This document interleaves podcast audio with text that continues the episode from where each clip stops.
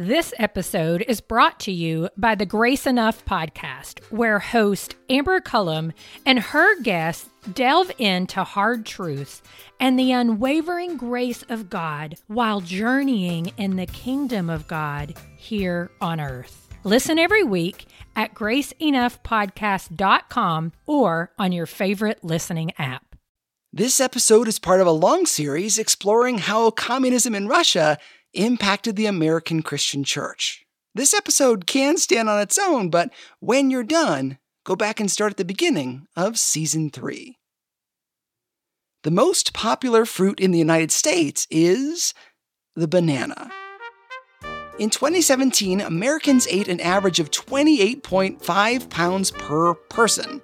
That's a lot of bananas. In the UK, it's said that more than 95% of households buy them every week. That means they pull more money from our wallets than anything else at the grocery store, except lottery tickets and gasoline. All that to say, we love bananas, smoothies, ice cream sundaes, or as a quick breakfast. Despite our adoration, the United States grows only about 0.01% of the world's bananas. That's so close to 0%. Many of the ones we do grow are the Thai or cooking varieties, not the popular kind you see in grocery stores. Those generally come from elsewhere. We import them. In its heyday, the largest importer of bananas was the United Fruit Company. They controlled as much as 90% of the market. 90%. That's bananas. We just don't have the climate and open land to grow them here ourselves. We have to look outside our borders. But where? United Fruit saw an opportunity in Guatemala, the Central American country just south of Mexico. A former executive for the company once said, and this is an actor reading this Guatemala was chosen as the site of the company's earliest development activities because at the time we entered Central America, Guatemala's government was the region's weakest, most corrupt, and most pliable. Okay, so wait, those were the selling points? Listen, I've studied a fair bit about corporations that behave badly. And if they go looking for that stuff, you know something shady is about to go down. They were a big company that wanted more than just to play along, to color inside the lines. They wanted autonomy to be a nation within other nations, their own sovereign, to make the rules, because they weren't the most ethical company. To help tell this story, I've got a special guest. Yeah, my name is uh, Stephen Schlesinger. I am the co author, along with Steve Kinzer, of the book Bitter Fruit about the American coup in Guatemala in 1954. It's an excellent book. Anyhow, back to United Fruit. They diverted rivers and mistreated workers. They were paid very little. There was no uh, health coverage. They they could be fired at any time. They were um, indentured servants in many ways, and so it was a very miserable life under the auspices of that corporation. A 1928 worker strike in Colombia ended with hundreds, if not thousands, of workers dead. United Fruit had a reputation as a bully. They had the money, they had connections. So, in the 1950s, when a new power threatened their empire in Guatemala, United Fruit decided to employ a tactic that would be very helpful to their cause. They told God fearing Americans that godless communists were taking over. You're listening to the show that uses journalistic tools to look inside the Christian church. We press pause on the culture wars in order to explore how we got here and how we can do better. I'm Chris Staron, and this is Truce.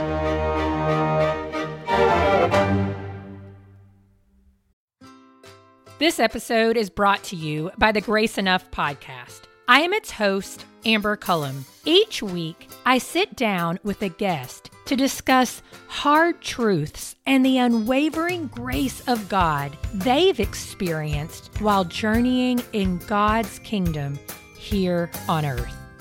You'll hear from guests like Jen Wilkin, Jamie Ivey, Andy Crouch, and Scot McKnight. Listen to these conversations and more by searching Grace Enough Podcast on your favorite listening app or by visiting graceenoughpodcast.com. In Central America in the 1940s, United Fruit was known as El Pulpo, the octopus, because its arms reached into everything. One of those tentacles extended into Guatemala. Well, the United Fruit Company, which of course produced bananas, was the largest landowner in Guatemala. It was, in fact, like a mini country within a larger nation of Guatemala because it owned the railroad system, it owned the, the Atlantic Seaport, which is the biggest one in Guatemala. It owned more land than any other private company in, in the country. It had incredible arrangements with a series of Guatemalan dictators, which allowed it to pretty much avoid paying any taxes. It was a extraordinary organization that pretty much dominated not only the country itself, but the politics of the country. Not only did they control the fundamental infrastructure of Guatemala, 40,000 jobs were directly or indirectly under their influence, with over $60 million invested in that country. They weren't a benign operation. Then came the revolution in Guatemala. The United Fruit had its own private dealings with the dictators of the uh, Central American region and, and also in, in the Caribbean. The dictators, in exchange for payoffs and private deals, allowed the United Fruit Company to get away with paying just minimal taxes. And at the same time, these uh, authoritarian governments outlawed labor unions so that the employees of United Fruit could not organize and try to get better wages and better conditions. Now, with the revolution which happened in 1944 in Guatemala, there, there was a threat that all these old, uh, very lucrative arrangements that United Fruit had established w- would be thrown away. Guatemala in the 1950s had a shiny new democratic system inspired by the Roosevelt administration and the New Deal. People could vote, except illiterate women, and they forced companies to pay in actual currency instead of certificates that were only good at company stores. Citizens had freedom of the press and the right to organize, and they established a Congress. Military leaders could not be in charge, Term limits were put in place and limits were made on presidential power. Laws were enacted to ensure safe working conditions, which, you know, United Fruit was probably not that excited about. The FBI, that is, the American Federal Bureau of Investigation, was also upset because the first president of the new Guatemalan government made unionization legal. You know, belonging to a union something that 35% of Americans did in the US at that time. The FBI was worried that this was a sign that El Presidente was a commie, but he wasn't. It didn't seem to occur to them that unions were also legal in the US, but there it is. The Americans were watching, and they were worried. Guatemala wasn't all roses either. This was a lot of change in short order for one country.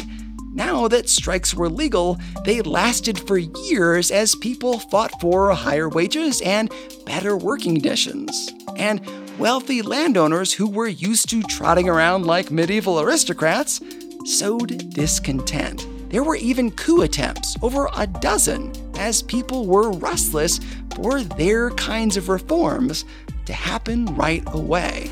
And of course, there are always people who want a populist strongman over a democratically elected leader. It's all over history. You just had a brutal military dictator. Why would you want another one? That's history. Elected in 1950, Jacobo Arbenz was the second president of Guatemala. Now, he's a major player in our story, and this is important. The central tenet of his platform was agrarian reform. Now, that may not seem like that big of a deal, but it's going to make all the difference. his administration sought to take the unused land from companies like United Fruit and give it to peasants who could build new lives for their families, to the Mayan Indians who worked in the fields. Pre revolution, only a few aristocrats and foreign companies owned land. Much of it was going unused.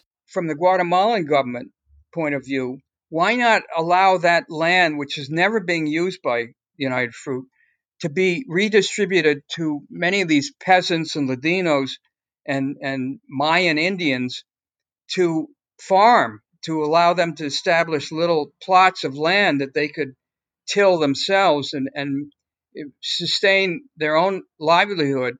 Hopefully, building a much needed middle class. It's not like the president wanted to straight up steal those fallow acres. Companies would be paid based on what they'd claimed the value was on their tax forms in previous years. Problem was, United Fruit had been undervaluing their land so they could cheat on their taxes. Arbenz himself also lost a bunch of land he'd inherited in this deal, too. He wasn't just hitting the coffee and banana companies, but also his own holdings. Kind of a bold move. But to American eyes searching the world for Russian influence, this looks suspiciously like redistribution of wealth. Some of you are probably yelling at your podcast player, that's communism! It's not, technically, because remember from a previous episode, communism is when the government owns the land and gets the profit. This plan was about giving unused land to people who otherwise couldn't afford it for a small percentage, not the whole thing. So, not textbook communism. That's not to say that there were no communists in the country. There were 4,000 registered in Guatemala, out of a population of 3 million people. So, you know, it's not that significant. They were active, some holding lower political offices, but nothing too significant. Okay, so United Fruit got their undies all in a twist. What could they do to get back to the good old days of corrupt pre revolution government, when things worked in their favor. Step one change American public opinion. United Fruit organized press junkets from 1952 to 1954 for publications like Time, Newsweek, and the Christian Science Monitor to tour Guatemala and experience for themselves what a communist mess it was. In the eyes of the corporation members of the press stayed on for a very selective schedule, seeing the humane banana plantations and talking to government officials who, maybe it's no surprise, also happened to work for United Fruit. The press didn't ask questions yet and went home to spread the company's story. I mean, excuse me, their spin. Step 2 Lobby. United Fruit had friends in Washington, including lobbyists with connections in Congress. Their goal? Frame the land grab as a sign of spreading communism and, therefore, a threat to the United States. The US government knew that this was not the case. President Arbenz was not a communist threat. The CIA released a now declassified report on October 10, 1952.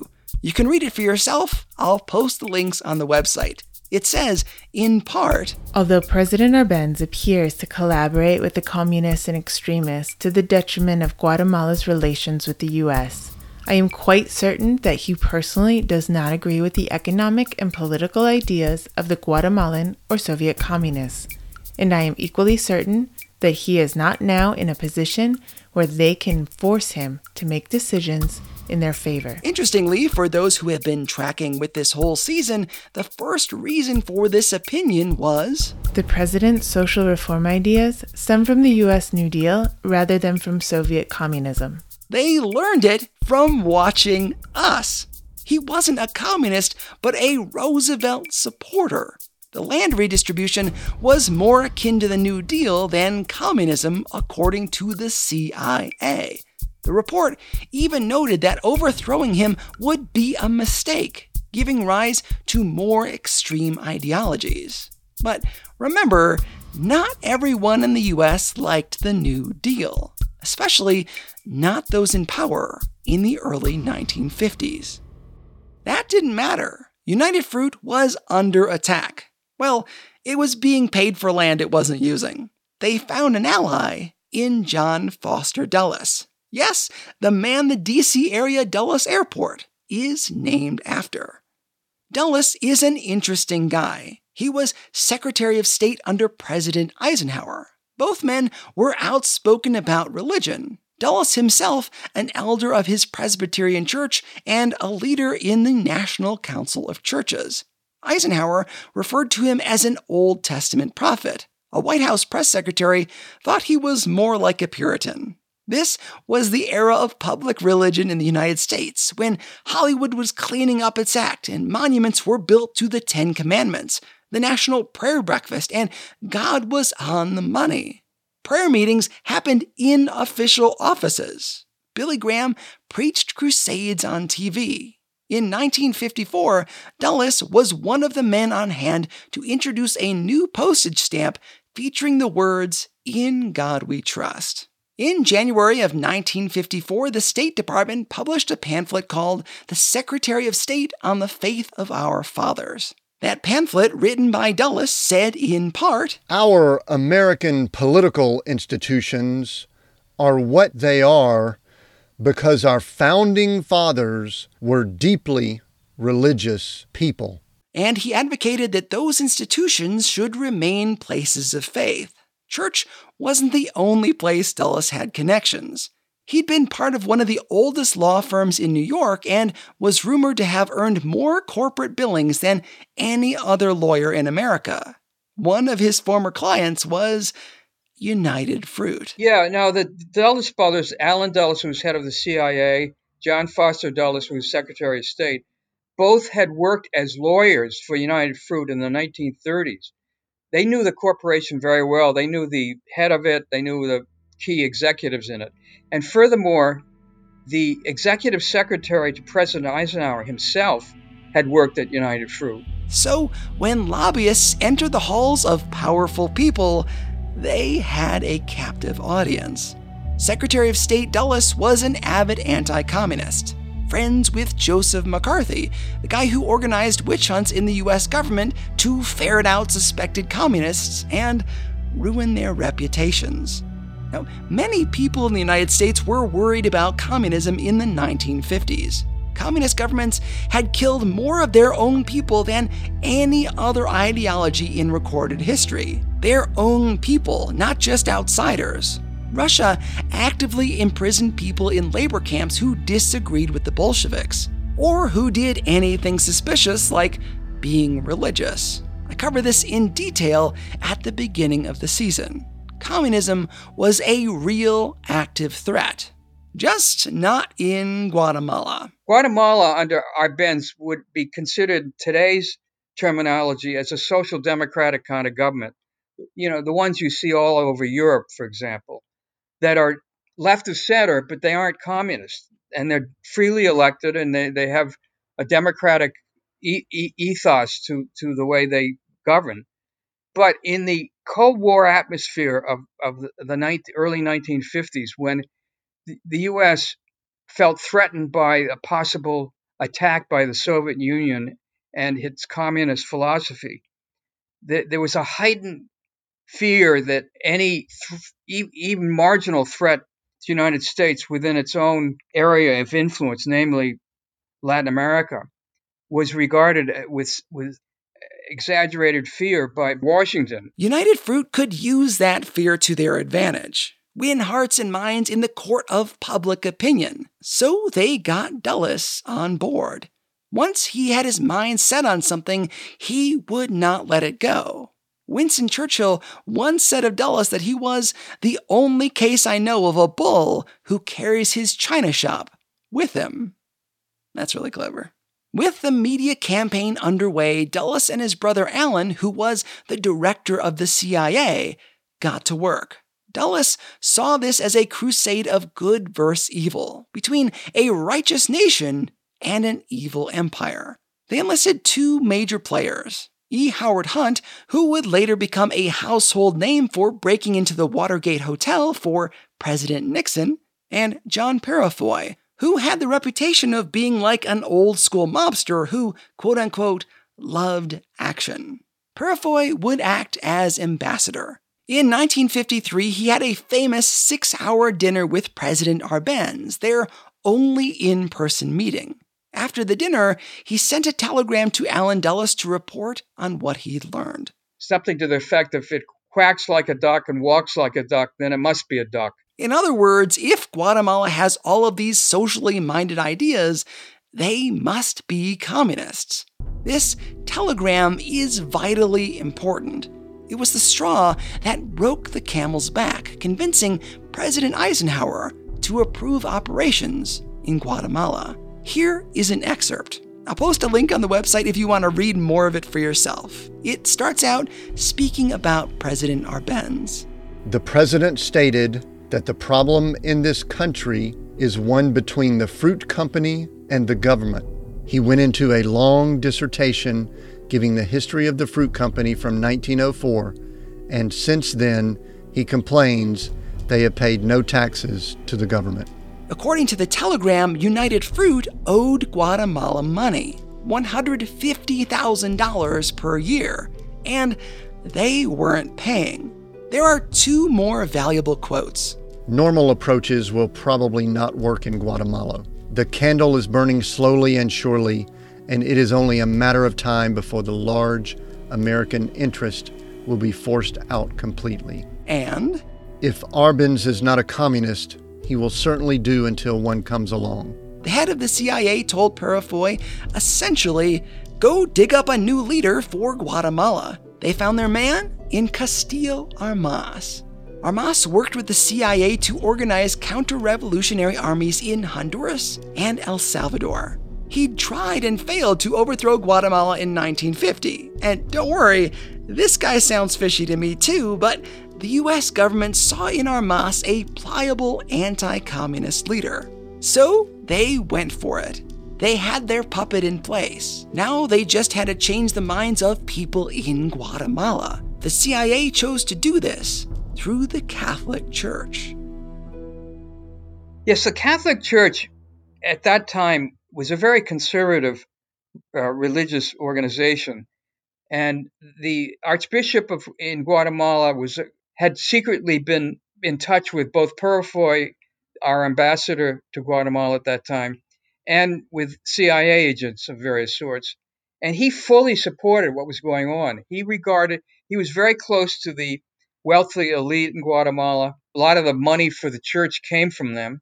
Had having seen Europe, like Poland and and uh, other Catholic countries that had been taken over uh, by the Soviet rule under Stalin, he could see what in his own mind was a peril now for Guatemala. The Archbishop in Guatemala issued a letter stating that Catholics should rise up against communists, meaning Arbenz, who again was not a communist.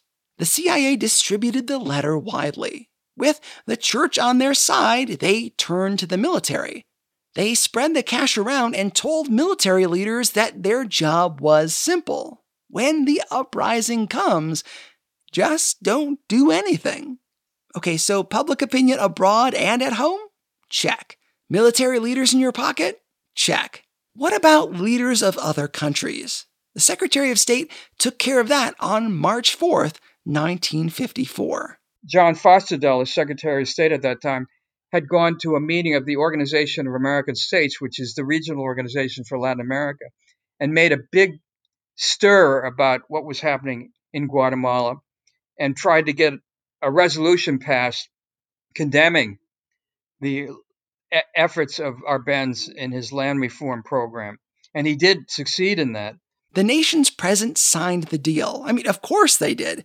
If they refused, they could risk losing aid from the United States. Guatemala was effectively on its own. Their neighbors were not coming to their rescue. The way the CIA maneuvered its takeover was to set up all sorts of systems that were de- designed to destabilize the country. For example, they set up a phony radio eh, network which was broadcast troop movements suggesting that an invasion was imminent in Guatemala, even though, in fact, that those so-called troops maybe amounted to a couple of hundred paid mercenaries paid by the CIA. The CIA didn't need a big invading military. They just needed Guatemalans to think there was one on the way. What's more, they wanted people to think that supplies were being parachuted to this vast army. Some supplies were legitimately dropped to a small rebel group in Honduras, but what good would that do to spread panic in Guatemala? So the CIA parachuted dummy loads of fake supplies into rural areas of the country to make people think the insurgents were everywhere. It wasn't enough to just have some troops on the border. They needed to scare people in populated areas. So the CIA strafed the city with bullets fired from American military planes. The P 47s also machine gunned the National Palace and strafed the port of San Jose. Later, a school, the city center, airport, and more. Now, the goal wasn't to kill people, but to spread terror, to make residents imagine a coming American invasion. And they needed to frame the Guatemalan government as communist. There was an effort to plant Soviet style literature in various places around the country suggests that that's proof of the communist effort to, to infiltrate and undermine Guatemala. Arbenz backed into a corner needed weapons. He knew the Americans were going to oust him, but nobody would help. The Guatemalan government tried to buy weapons from the United States, but we weren't going to sell them guns so they could shoot at us. And none of our allies were going to sell either. I think it must have felt to the leaders of Guatemala like they were being gaslighted. The Americans denied that they were playing a role in this insurgency, but they also refused to help. American planes were shooting at their cities, but the American ambassador denied that there had been any bombings at all. So, what could they do? Arbenz bought weapons from communists because they were the only people willing to sell.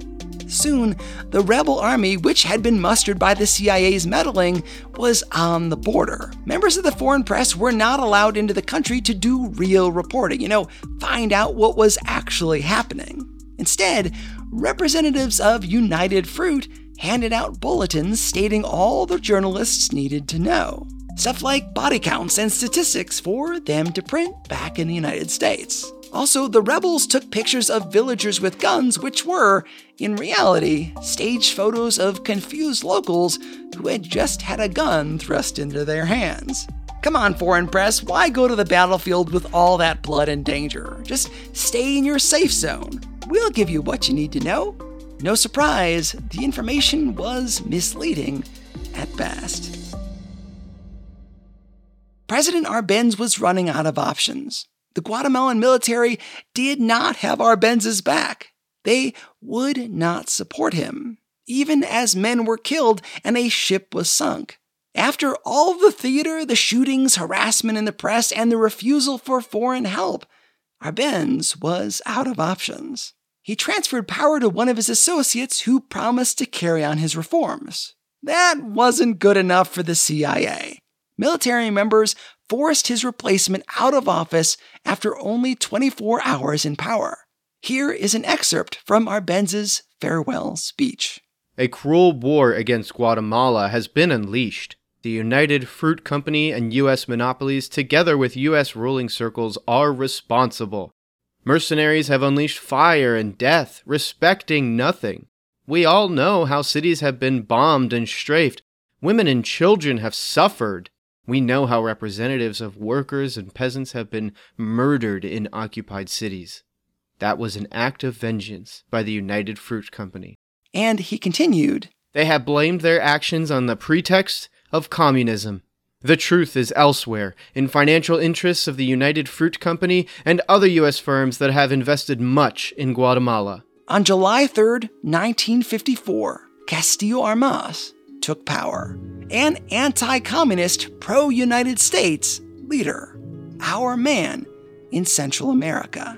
After Armas took over, the land reform program was repealed. United Fruit got back all this land. United Fruit got back its arrangements on very minimal tax uh, charges. United Fruit was able to ward off any labor organizing that had ta- started to take place under the Arbenz government. Guatemala went back to the 1943-44 period, just before the revolution, where uh, the traditional dictatorship took over and ran the country. The people of Guatemala had to endure horror as their country was ruled by a succession of military dictators, not a democratically elected leader. And in fact, the, the worst part of it all is that an insurgency grew up out of the ashes of the Arbenz government to try to reclaim the democracy that had been eradicated by the CIA. And this led to a civil war, which went on for the next two decades, in which over 2 million Guatemalans were killed. Can you imagine that? 2 million. And only in recent decades, starting maybe 20, 20 years ago, did Guatemala finally come to a negotiated peace under the auspices of the United Nations. Within weeks of the coup, seven employees of United Fruit who had been labor organizers were murdered. New labor unions were outlawed and old ones were disbanded. United Fruit, after seven years of agitating, turned the country upside down for profits. And I might add, too, and one of the odd consequences of the U.S. coup in Guatemala is something that happened today. You know, you have lots of Guatemalans today who are trying to cross our borders into the United States to get jobs. Well, why are they doing that? It, it, from my point of view, I trace it all the way back to that American coup in Guatemala in 1954. Because had we not intervened in 1954, I suspect you might have started to build up a true democratic society in Guatemala that would have been today an exemplar of what democracy is all about in Central America, the way Costa Rica has been since 1948.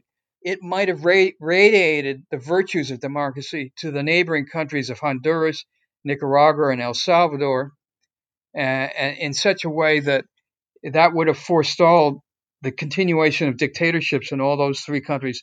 You might have built up societies that had middle classes, that had uh, true democratic rights, that we were able to employ uh, the, the, peasants and and and uh, Ladinos who were otherwise jobless, and you might not have had today all these uh, individuals streaming into Mexico and trying to get jobs in in, in the United States. So you know, in many many ways, what happened in Guatemala still has an impact today.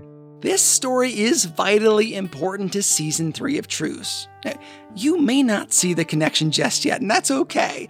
I'll explain it.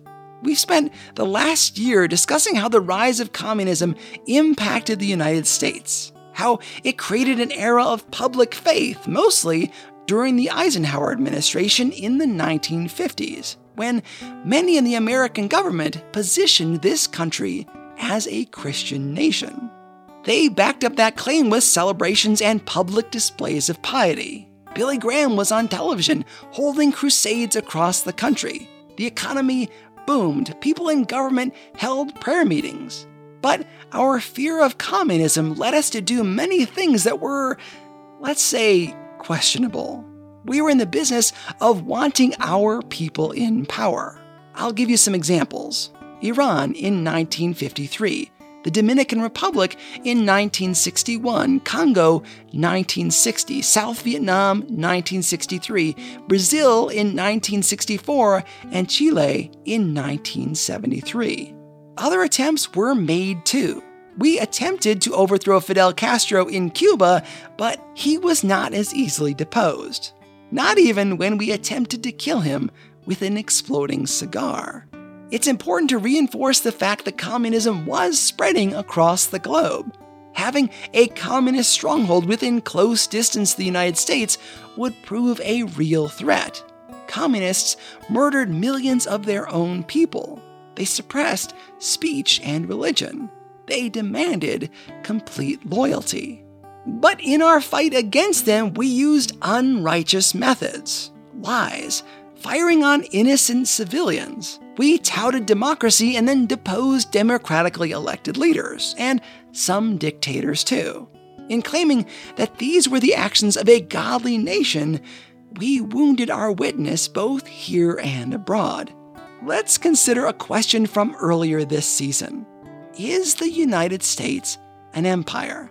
As we discussed a few months ago, because of technology, it is no longer necessary for an empire to have a physical presence in a foreign land in order to exert control.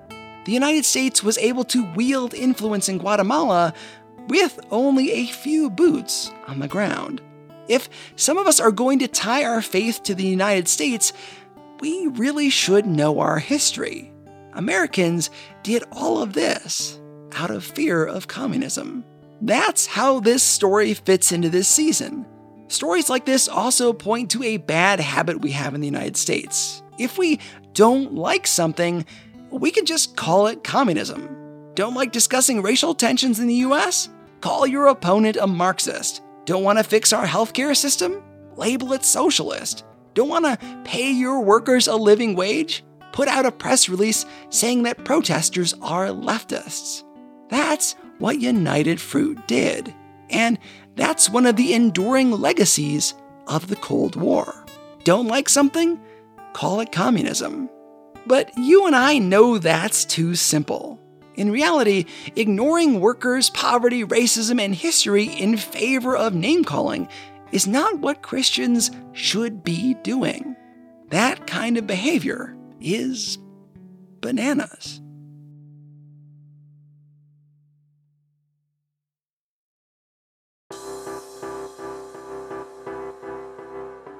I used a lot of different resources on this story. I'll provide a list of them on the website at trucepodcast.com. The best of these was the book Bitter Fruit by our guest, Stephen Schlesinger, and co author Stephen Kinzer.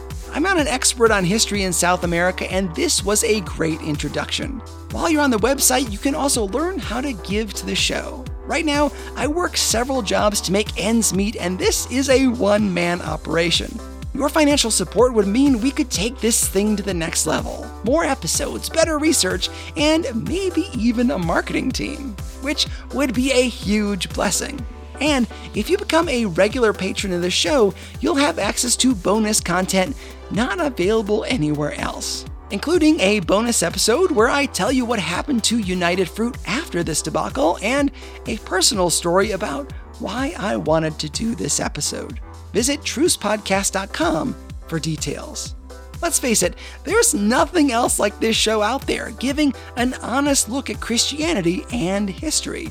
If you've enjoyed this show, please leave me a review on your podcasting app. It helps people find the show. Also, please hit the subscribe button so you get every new episode as it's released. Special thanks to everyone who loaned their voice to this episode, like Melvin Benson of the Cinematic Doctrine podcast, Kat Caldwell of the Pencils and Lipstick podcast, and Tim Winders of Seek Go Create. I also got help from John Wilkerson of the Wired Homeschool, but I was not able to fit those clips in. God willing, we'll talk again in two weeks. I'm Chris Staron, and this is Truce.